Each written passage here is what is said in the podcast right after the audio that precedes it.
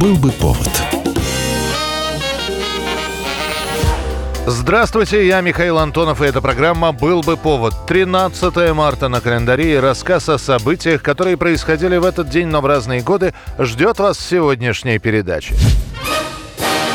1852 год, 13 марта. Нью-Йоркская газета «Нью-Йорк Лэнтерн Уикли» публикует первое изображение дядюшки Сэма. Uncle Sam still wants you. Our private forest lands don't grow as many trees as they could. Пожилой американец с козлиной бородкой в цилиндре и штанах цветов флага США символизирует собой сами США, Соединенные Штаты. История возникновения этого персонажа имеет столько вариантов, что отобрать один из них как основной довольно сложно. Наиболее распространенная версия гласит о том, что в армию США поставлялся провиант в ящиках и мешках, на которых стояли буквы US – United States. Но вот кто-то из шутников и расшифровал эти буквы как Uncle Sam, то есть дядюшка Сэм. Образ дяди Сэма получил особую известность во время Первой мировой войны. Тогда он был изображен на плакате, который призывал добровольцев вступить в американскую армию, принять участие в войне на территории Европы. С плаката дядя Сэм сурово смотрел и указывал на зрителя пальцем, а подпись под картинкой гласила «Ты нужен мне для армии Соединенных Штатов». Причем плакат этот был так растиражирован, что вскоре образ дяди Сэма в дополнительной рекламе уже не нуждался и занял свое место в ряду образов с русским медведем, британским львом и гальским петухом. 1938 год, 13 марта. Смертным приговором завершается проходивший со 2 числа процесс по делу об антисоветском право-троцкистском блоке.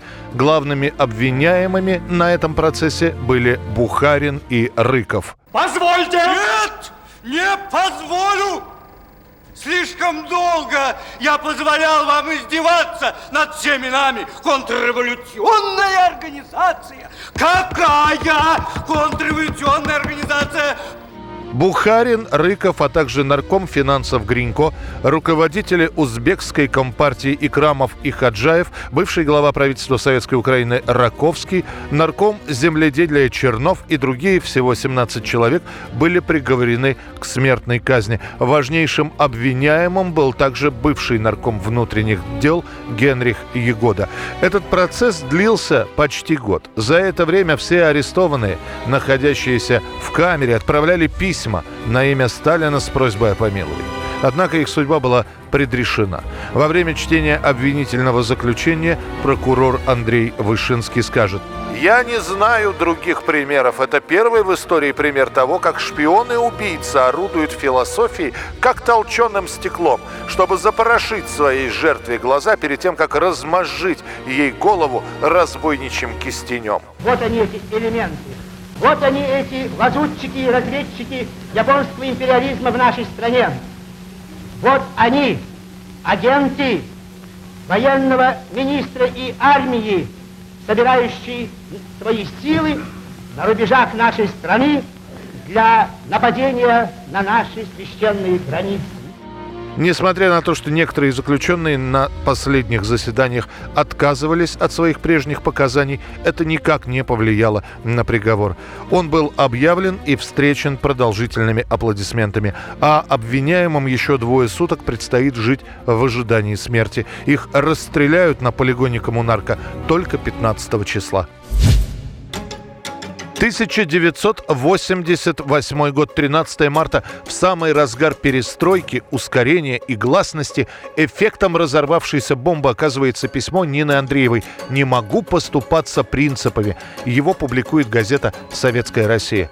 Андреева, преподаватель Ленинградского технологического института, критикует перестройку и тех, кто очень быстро начинает забывать достижения социализма. Подавляющее большинство удивляется, как до такой такой жизни мы могли дойти, что у нас сейчас изничтожается, оплевывается коммунистическая партия, которая всегда была руководителем и организатором всех наших побед. Может быть, это немножко звучит цитатно, может быть, лозунгом, но это действительно так.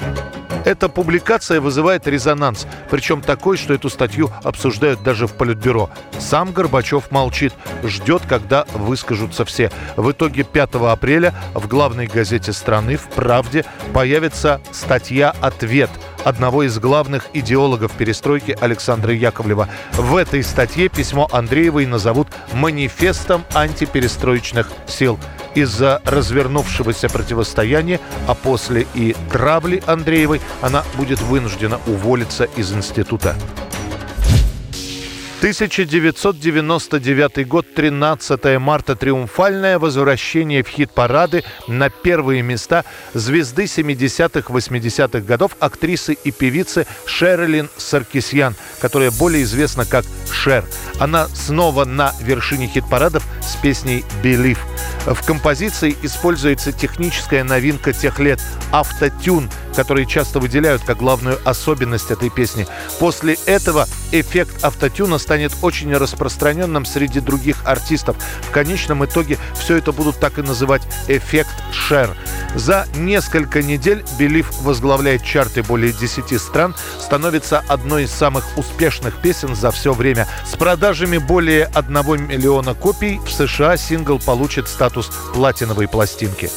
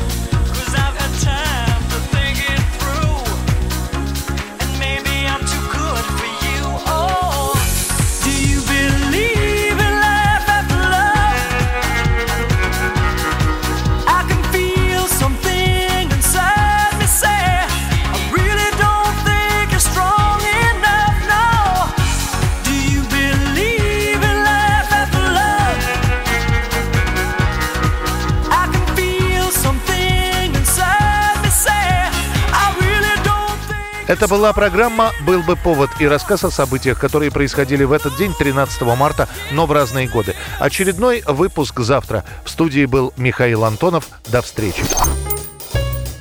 «Был бы повод»